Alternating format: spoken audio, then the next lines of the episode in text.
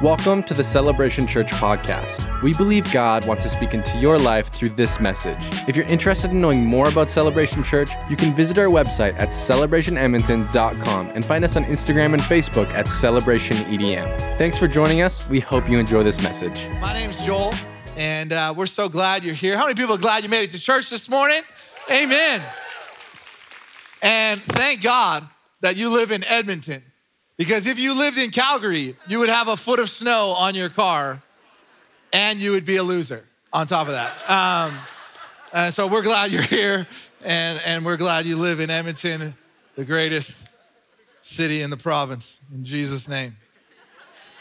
Um, we're continuing our series. We took a couple week break uh, on our series, uh, Live No Lies, uh, because we had Thanksgiving last week and then, or two weeks ago, and then uh, we had Pastor Helen Burns with us last week. She, she just gave a phenomenal message. We love her so much. But we're continuing the series. We got this week and next week on Live No Lies.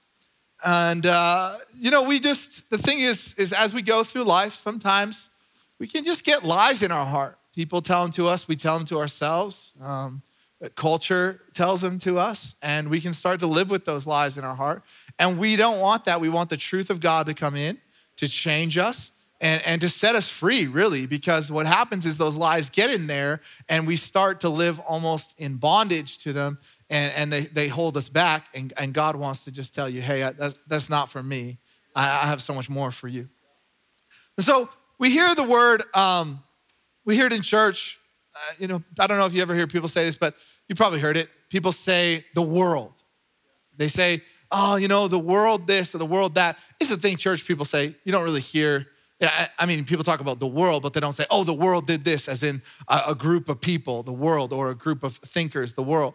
Um, and so, what does that really mean? I mean, it's in the Bible.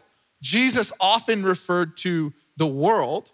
And I remember uh, one of my friend's moms growing up, she would always use this line. She would always be like, you know, you kids shouldn't be doing that. It's too worldly. You ever hear people talk like that? Like, oh, you're not wearing that outfit? That's a worldly outfit. We are Christians in this family. You go and change right now. It's too worldly. Or you just got to stop watching that TV show. We're going to turn on McGee and Me or Salty. Those are some of the old school ones that I would watch um, because those shows, The Simpsons, is worldly. And, uh, you know, you hear people talk this way. When we talk about the world in this uh, negative sense, what are we saying? The world and, and the, the way Jesus is referring to the world is the system of practices and standards associated with secular society. So, what's secular society? Um, it's a society as, that lives as if there is no God. So, Dallas Willard said it this way He said, The world is our cultural and social practices that are under the control of Satan and thus opposed to God. It sounds a little heavy handed, um, but is there really any neutral ground in life? I mean, it either belongs to God and it's submitted to God, or it's out for, up for grabs. And that's where the, the enemy has his way with things. Everything belongs to one or the other. And sometimes what I've found for my life and other people's lives is we compare ourselves with people in the world and we feel frustrated because sometimes their life seems easier and happier than ours, doesn't it? I know I have. Come on, we can be real in church this morning. Have you done this? We can be honest. We don't have a confession booth, but you could just say it right now. We, we can be honest. Um, that sometimes, you know, we, uh, we see people's lives and we think it seems a little bit easier to live that way. You see, the world has their own set of rules, and those rules are easier to play by. A lower standard is easier to meet. And we think about an easier life. I mean, who wouldn't want an easier life? There's a lot of, you know, uh, complicated things out there. But the problem with the easier life and the attraction of it is that there's long term consequences to the lower standard. And there's long term consequences that, that Jesus sort of pointed out to us. He said, Narrow is the road to life, but broad is the road to destruction. That yes, it is easier. And yes, it, you know, there might be some times that you, you find things a lot easier to live as the world lives, but it's a road to destruction. And people in the world, they no longer gain their morals from God, they gain them by becoming their true, authentic selves, especially in Canada. You know, we live in this, in this, uh, I think growing up, people would call it a post Christian society, as in a lot of people's grandparents or um, aunts and uncles or family, whatever, the people that they looked up to would go to church, but then they weren't going to church. Now, what I'm finding, the more I talk to even some younger people, and even as you reach out and invite people to church, uh, we're now living in a society in Canada that's actually pre Christian. As in, no, my parents didn't go to church, or my grandparents didn't go to church. And, and what is that about? It's actually getting further and further. And, and, so people don't gain their morals from God. A lot of the times they're gaining their morals from, okay, am I being myself? Uh, they say things like, well, that's just me. That's just how I am. You're gonna have to deal with it. It's easier, um, it's a lot easier for people to live within their boundary of authenticity. But what did Jesus say that we're called to? You know, you're not called to just be your true, authentic self, whatever that means. Jesus said that you're called, Romans 12, 2, to not be conformed to the patterns of the world. John, 1 John 2, 15 says, Don't love the world. If you do love the world, the Father's not in you. Wow, it's pretty intense, Jesus. Actually, that was John, but whatever. It, it, he's, um, and then James 4, 4 says, Friendship of the world is actually hatred towards God. Whoa. So there's some pretty clear instructions in the Word of God here that Jesus saw the world as the enemy of the soul. And we're gonna read from John chapter 17 this morning. If you have your Bible, you could grab it now. If you have your phone, switch over to the YouVersion app, or if you have the church app, it's gonna be in there as well, the Celebration Church app, or it's gonna be on the screens. I just encourage you, read along with me because the Word of God is a lot better than the Word of Joel. And I want you to get the word of God in your life this morning. So we're going to read John chapter 17. We're going to go 14 to 18 this morning. And just read along, uh, follow along as I read it to you. And G- so what happens in this, John chapter 17, is that Jesus is preparing to die. And as he prepares to go away, and, and not be with the disciples anymore, he's praying to God and he's saying, God, this is my desire for them. He's praying over them, saying, God, this, this is my desire, is that this, these things would take place in their life. How many people know prayer is an important thing for your life and mine? If Jesus uh, felt it, uh, you know, the one guy who maybe had an excuse that I don't really need to play, pray because I am God, he's praying here to God. And so it's so important. Get prayer in your life, not just to, to bless the food so you don't get food poisoning, but for more than that in Jesus' name. We need to pray to God. So, John chapter 17, 14 to 18, I'm going to read from NIV. I have given them your word, and the world has hated them for they're not of the world any more than I am of the world. My prayer is not that you take them out of the world, but that you protect them from the evil one. They're not of the world, even as I'm not of it. Sanctify them by your truth. Your word is true. As you sent me into the world, I have sent them into the world. So 1714, Jesus says, the world hated them. Why would the world hate us? Because when Jesus gives you his word and you obey it, you, it makes you different. And people don't like different. That when people don't understand something, that bothers them. There's some things that are people are not going to understand about you if you start to follow Jesus. If you really follow his teaching and his word. If you obey the word of God, some people are going to hate you for it. This is a promise from Jesus. But Jesus was never of the world. And people certainly hated him for that. I mean, Jesus died for that reason, that people hated him. And as we align ourselves with Jesus, that's how we become not of this world.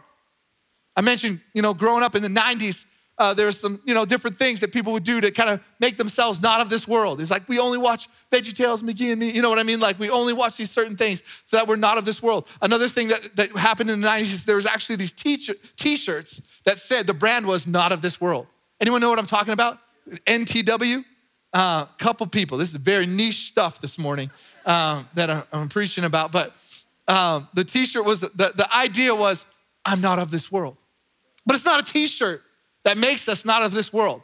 It's not Veggie Tales that makes us not of this world. It's not homeschooling our kids that makes us not as, out of this world. I'm just trying to say some, you know, stereotypical things, Christian. It's not listening to Shine FM that makes us not, a, not of this world.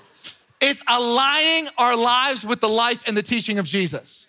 That as we align ourselves with Him, it makes us not of this world. He was never of this world. So as we obey Him, as we follow Him, as we read His Word, as we spend time in His presence, like we did this morning in worship, we become not of this world. And the more we align ourselves with Jesus, the less of this world we are. Earlier in John, Jesus said, If the world hates you, it's all good. They hated me first. It's okay, I get it. I get where you're coming from. It says, You're not of this world. And that's the tension that we live in. As a believer, you'll never fully fit in. Oh, what an encouraging message this morning. Come on. But do you ever feel like you don't fit in? Maybe it's at work. You know, uh, maybe it's, it's within your family. Maybe it's within certain friend groups. You just feel like, I, I, I think that sometimes, even as a church, people can walk by a wall that says not just a place to attend, but a place to belong and, and say, Well, I still don't fully feel like I fit in. Can I just tell you this morning that that's okay and that you're not the only one who feels that way? In fact, I think fitting in is a myth. I don't, I don't think it fully exists. I think everybody, uh, uh, in some aspect of their lives, feels like they don't quite fit in. And what do we often waste time doing? We spend hours trying to fit in. Oh, if people, eh, you know, we just, we, we spend brain space thinking, ah, oh, they looked at me that way again. They didn't connect with me the way I, I, wanted them to connect with me that time. Maybe if I just did this or dressed this or said this or acted this way, maybe I would then feel like I truly fit in with them. We spend thousands of dollars trying to fit in with people and we compromise who God made us to be because we're trying to please people, but we were born to please God. We attempt to fit in with the world. And what does Jesus say? You're not of this world. Basically, don't bother. Don't bother. It'll lead to living a, a lie. So if you want to have peace, like we sang about this morning, stop trying to fit in. Spend your days impressing Jesus, not people. Oh, what would happen if we just took that to heart in our lives? You, you go to work tomorrow, and I think if we get it wrong, you know, we're like, I don't impress you, boss. I impress Jesus. You know, whatever. And you could make a mess of that. Um, but if you, as you get his word in your heart, you start to understand what impresses Jesus. And that actually, as you honor your boss, you're impressing Jesus. And you don't do it because your boss deserves it. You do it because Jesus deserves it. You do it because as you do your job, it's an act of worship to him.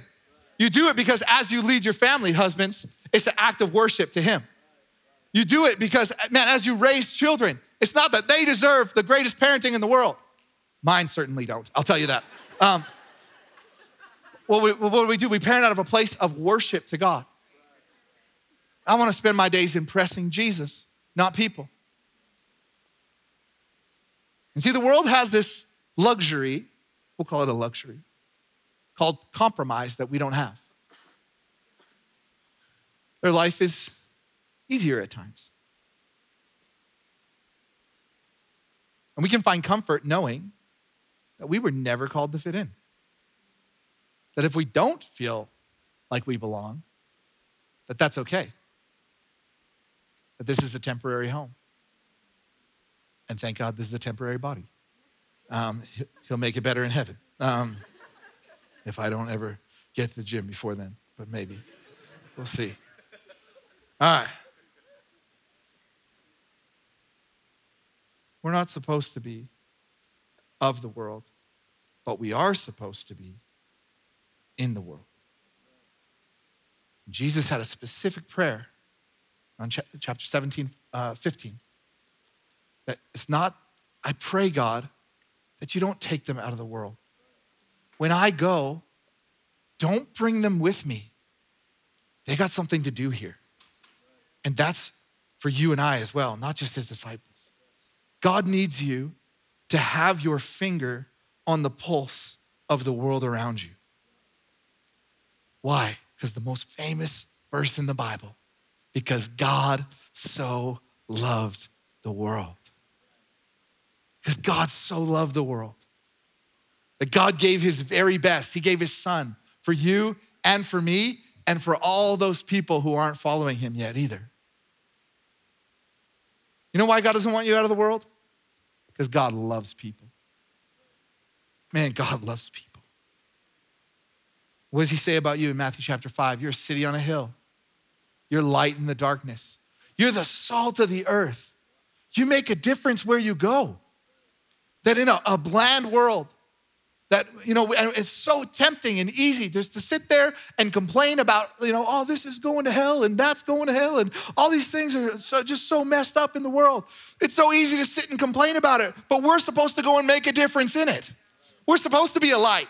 We're supposed to be a city on a hill that your life speaks louder. What god is doing in you is important and people need to hear about it and see it. And that brings glory to god people need to see the goodness of god that is within you this will bring God glory.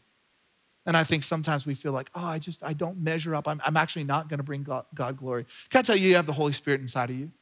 That no matter how messed up you are, no matter how many mistakes you made, no matter how many, you know, you might not even be able to quote the Bible. You could at least quote John 3:16. In Jesus' name, you got the Holy Spirit inside of you and you bring that where you go.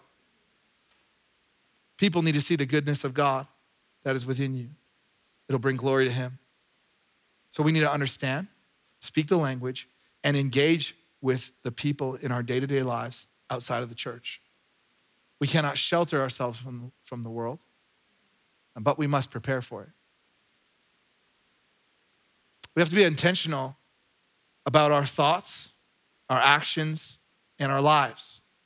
Be intentional about who we surround ourselves with every day, about who we take advice from, about who's allowed to speak into your relationship and, and what you do with your life and, and, and big decisions you make. Because monkey see, monkey do. Monkey poop all over you, as Michael Scott would say. Um, but it happens, you know? Just like when yawning, when you yawn. You yawn. We talk about yawning, it's making me want to yawn. But uh, you yawn, somebody else sees it, they yawn. And so as we're in the world, we got to be careful about who we surround ourselves with and who's allowed to really have that inner circle in our lives. Because health is a product of your proximity to other healthy people. And Jesus intentionally prayed that we would be in the midst of those who are far from God. So if we're gonna be in the midst of the world, disciples need other disciples. We need connection, we need community, we need support. We need strong, healthy support from those who are near to God. How do we find someone to be that support, to be with us? Jesus said, You'll know them by their fruit. So get some of those people in your life. Get around some people like that. You don't need many, you need two to three. But as you do that, there's this tension because we are not offered the safety of the removal from the world. And here's what I find that if I'm not careful, I start to insulate myself from the world. And I almost start to, and Jesus prayed, I don't want you to be out of the world. God, don't let those disciples come with me. I don't want them to come with me. But if we're not careful, we just start to do that on our own. We're removed from the world, and everything we surround ourselves with is not what so many people who are far from God are experiencing. And all of a sudden, we don't speak the language. All of a sudden, we don't have any connection. All of a sudden, we're not a light in the darkness because there's not much darkness around us. So we got to prepare. If we're not offered the safety of the removal, then we need to prepare to be in the world. What, safe we, what safety have we been offered? We've been offered the prayers of Jesus to the Father. 1715 says, protect them from the evil one. A lot of, uh, or some translations at least say, uh, instead of protect, they say keep. And the Greek word that they're trying to translate here is the imagery of like a tent. And he, he's kind of saying, like, in the midst, what, what a tents do, they, they protect you from the elements and the spiders, whatever is out there, right? And the rain and all the stuff that goes on, that you can be in it, surrounded by it, but God can protect you. he can put that tent around you. Could I just encourage you that when you're praying for your children, pray this, John chapter 17, 15 over them? God, would you keep them? Would you protect them? Pray that over yourself. It's not, it's, not, it's not a fear that we need to live in. It's that we need to embrace the words of Jesus. Say, I don't need to, maybe, maybe at times, I, you know, I'm going to pull them out into different things, but uh, that I, I just believe that I don't have to stress so much about isolating them, but I can, I can pray that God, when they are, are exposed to stuff, would you keep them? Would you protect them? At some point, they're going to be 18 and they're going to do their own thing. And we can, you know, we can uh, isolate them as much as possible, but I don't know. I just feel like sometimes we miss and we're trying to hide them so bad and they're not prepared for when they get exposed to certain things. But we can pray, God, would you protect them? Would you keep them? And earlier, Jesus says, In the world you will have tribulation, but take heart, I have overcome the world. So some stuff is gonna suck. But you also have protection and the compassion of Jesus. I love that when we prayed earlier, we were praying for healing for people. You know why Jesus heals? Well, one thing is that when you get your healing, it brings glory to God. And so that we're all encouraged today by bringing glory to God from that person's story. That's great. But if you read through the instances in the New Testament where Jesus heals people, is often tied with this. They'll, they'll say a line either before or after in uh, multiple different areas in the Gospels where it says, Jesus took compassion over them and he healed them. Jesus heals because he has compassion on you. Can I tell you this morning, if you're feeling shame or if you're feeling like you maybe just are, are far from God, you don't deserve this, I just want to tell you this morning, Jesus has compassion on you. You feel like you messed up. You feel like you wasted years. Can I tell you, God will restore those years? Jesus has compassion on you, He loves you so much. And no matter how many times we mess up, Jesus has compassion on you. Nothing's gonna change that position towards you. He's been the same yesterday, today, forever. He had compassion in the New Testament. He's gonna have compassion on you for whatever you're going through. Yeah, let's, let's, you can clap and I can get a drink. And we can get through this. Jesus is praying for his disciples, saying, Keep them in your name. He's saying, I've guarded them. And then he prays later in John chapter 17, after this verse, he says, That they all may be one. That, unity is so important in the body of Christ. And we can get, we can have attitudes at times. John chapter 17, 21, 22, he talks, says twice in those uh, verses. I, God, I want them all to be one. And there's other areas of the Bible where this is talked about. Paul talks about this as well. But I, I just think it's an important thing to note because some of the critique that comes from the outside world to the church is that they can't even get along with each other. Look at all the denominations they have. You know, I know church people who gossip about other church people, whatever. I tell you that, that that speaks really loud to the world outside of us. But that wasn't Jesus' desire for us. Now, we might have doctrinal differences between us and a Baptist church or a Catholic church or whatever it may be. But at the end of the day, we're all one. We're all full of the Holy Spirit. Whether we like it or not, we're all full of the Holy Spirit. And can I just tell you that that's God's prayer for us is that we wouldn't speak nasty about this one or that one or, or whatever, but that we'd all be one as part of reaching the world. How does, how does he protect us? How does God protect us? Well, Jesus sent the Holy Spirit. It's a great protection, a convictor, a comforter, somebody to guide you. He gives us his word as a protection for us as we follow it. Helps us live within the boundaries. It gives us freedom, actually. And then he gives us his bride, the thing Jesus loves the most. Because that's what you love the most, your bride. You, you should love your bride the most. Um, but that's what Jesus loves the most. And church community is a great protection that God gives us. And it's so important that we don't take that for granted, that we just kind of go, eh, whatever, and get familiar with it. But that we're, we're thankful for it, we embrace that church community. But then also, part of being a place to belong is this is a place where I can invest. If you're looking for a church today and you're here, you're maybe church shopping, that's okay. We're glad you're here. Thanks for considering us. Um, But I think a, a big part of a place to belong is not just do I have friends that I like talking to? A big place, part of being a place to belong and getting the, the, the, our relationship with the church right is is this a place where I can invest? And I, will just tell you that, that, that, that it's the bride of Christ. You got to find a place that you can call home, put your roots down, and not just take from, but invest into. That's what being a place to belong is all about. Here's why this is so important. I just want to use this example. Please, if, I'm sorry if I offend anyone with this, but um, I've unfortunately seen a few, not a ton, but a few um, abusive, particularly emotion, uh, emotionally abusive situations happen through the years, especially when I was a youth pastor. My goodness. Um, and I've seen a few of them. And I've noticed a pattern with people who are abusive, especially emotionally abusive. The first thing they do, the first part of the, the, the, the process of theirs, is that they remove people from their community. They start to isolate people from their community. How do they do this? They start to talk trash. They start to uh, sow seeds of mistrust. And what do they, they? They want you to believe that you can't trust the circle around you. You can only trust me.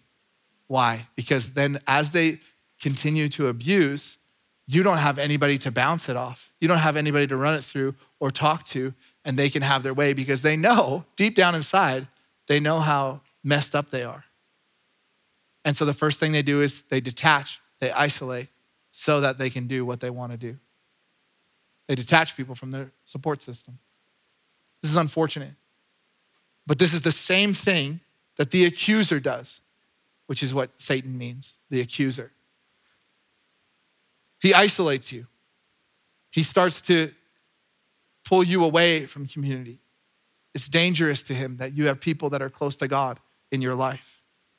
And if we're going to be in the world, we need the support of community because we become the relationships we cultivate and the culture which we belong to. If you're going to be in the world, you got to be of the church. We're going to talk about that a little bit next week. But if you're going to be in the world, you got to be of the church. It's not just about, you know, attending once in a while, making sure you're here a little bit, you know, just get, get in a seat a little bit. It's, it's more than that.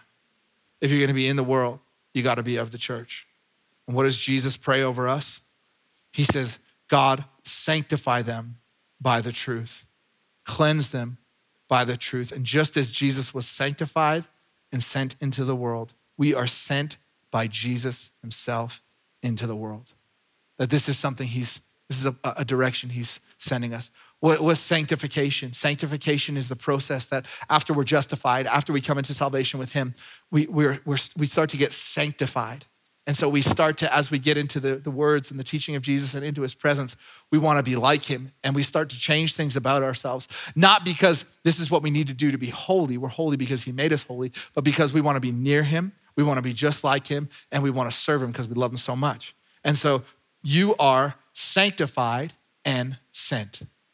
Everybody, let's just say that. One, two, three. I am sanctified Okay, come on, let's say it like we mean it this morning, like we're excited about having lunch in a few minutes as we leave church today. God's gonna do something in your life today and tomorrow, and you have a mission for your life. Let's say it one, two, three. I am sanctified and sent into this world. You don't need to hide from the world to be holy. Jesus made you holy. And the lie we believe is, I can't be sent into the world, the world will tarnish me. And you're sanctified, not so you can keep it to yourself but so the world can see the work of Jesus within you. You'll glorify God with that. Let's make sure we allow the work of Jesus to happen within us. One of my favorite commentators, D.A. Carson, he says this about this verse. I love this. If someone is set apart for God and God's purposes alone, that person will do only what God wants and hate all that God hates. That is what it means to be holy as God is holy. It's beautiful. That's the process of sanctification. We love God. We want to be like Him. We got to trust Him that God has the best design for your life. God has more to offer you than the world. He does. He's got so much more to offer you than the world. And doing what God instructs just leads to a better life for you and I.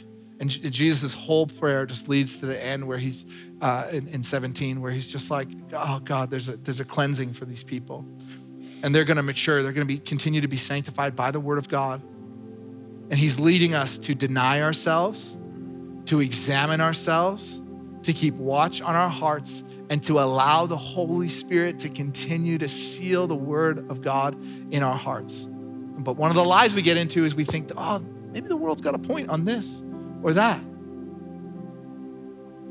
We, the, we lie to ourselves thinking we'll be free if maybe we tried their structure for freedom.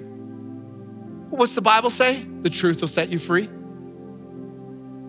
That the boundaries of the truth is what helps you live in true freedom. Because if you don't have those boundaries, you're a slave to your desires. You're just a slave to how you feel in the moment. And so, yeah, as we are in the world, but not of it. Earlier, John chapter 15, Jesus says, You got to cut off some branches that don't bear fruit and prune the ones that do, make them nice. Jesus sent you into the world, 17, 18. And you're created in the image of Christ. You bring him with you. And here's the two lies that I find the ditches of this verse, John chapter 17. One is, I'm not supposed to be in the world at all. I'm just gonna isolate myself from them. They're nasty. Just get through this life, and you know, we'll, we'll, we'll get through this thing. Just don't allow people to come near me that are far from God.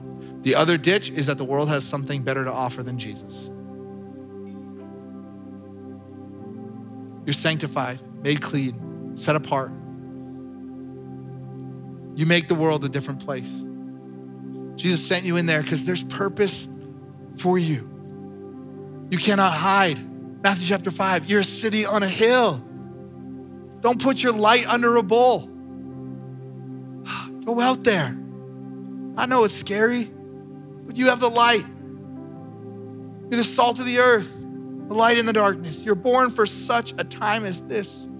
Follow Jesus and stay connected to this world that needs Jesus so badly. It's so easy to just complain about the direction that things go sometimes, but man, that's, what, that's why we're here. That's why God didn't just take us with, a, with Him, say, forget this thing. Let's just shut it down. The last good thing was the dinosaurs. Now they're gone. You guys messed it up. You know, He, he left us here for a purpose, for a reason. Can we just stand and uh, just close our eyes for a moment?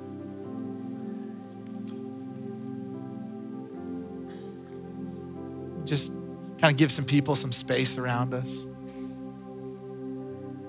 As I just want to give an opportunity just for the Holy Spirit to speak to you. Thank you, Holy Spirit. You're welcome here. We want to hear from you.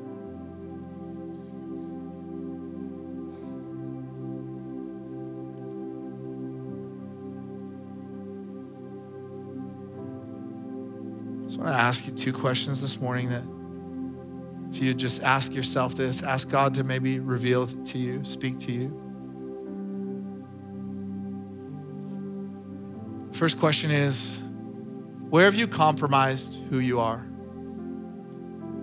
Where have you allowed yourself to be of the world?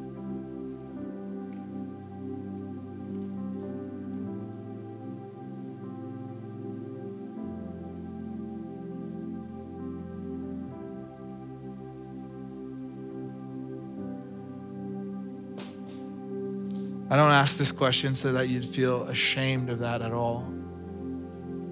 It's actually more so that you can find freedom from it today. Continue to embrace God's plan for you. Thank you, God.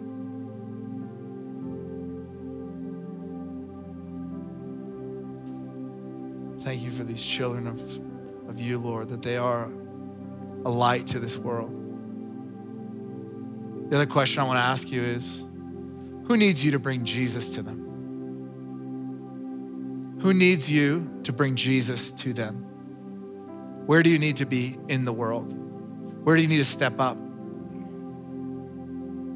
and bring the glory of God with you, the Holy Spirit with you.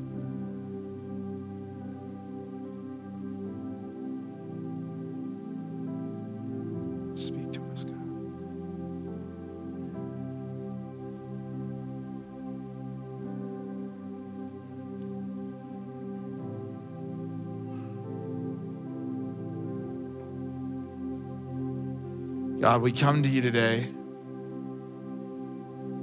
humbly before you. Asking that you'd help us with our temptations, with our pride, with our lack of self control.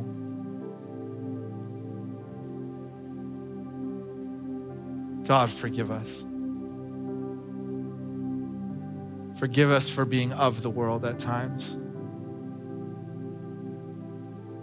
And forgive us for resisting your plans for us to be in the world.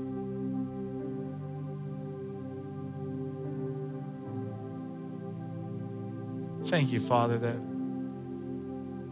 there's so much purpose in this room. Thank you, God, for the families that are going to be changed from our embrace of just loving them as they are.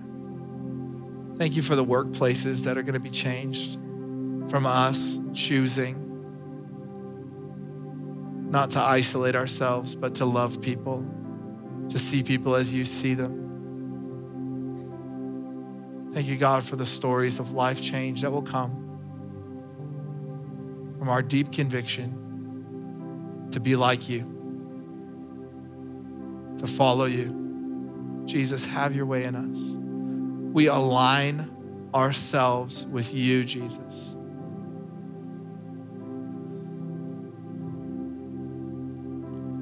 Thank you, God.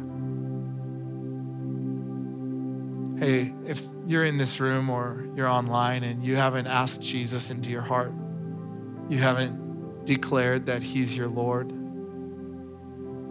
and decided to live for Him, and you want to make a decision now to live for Him, the Bible says it's really easy.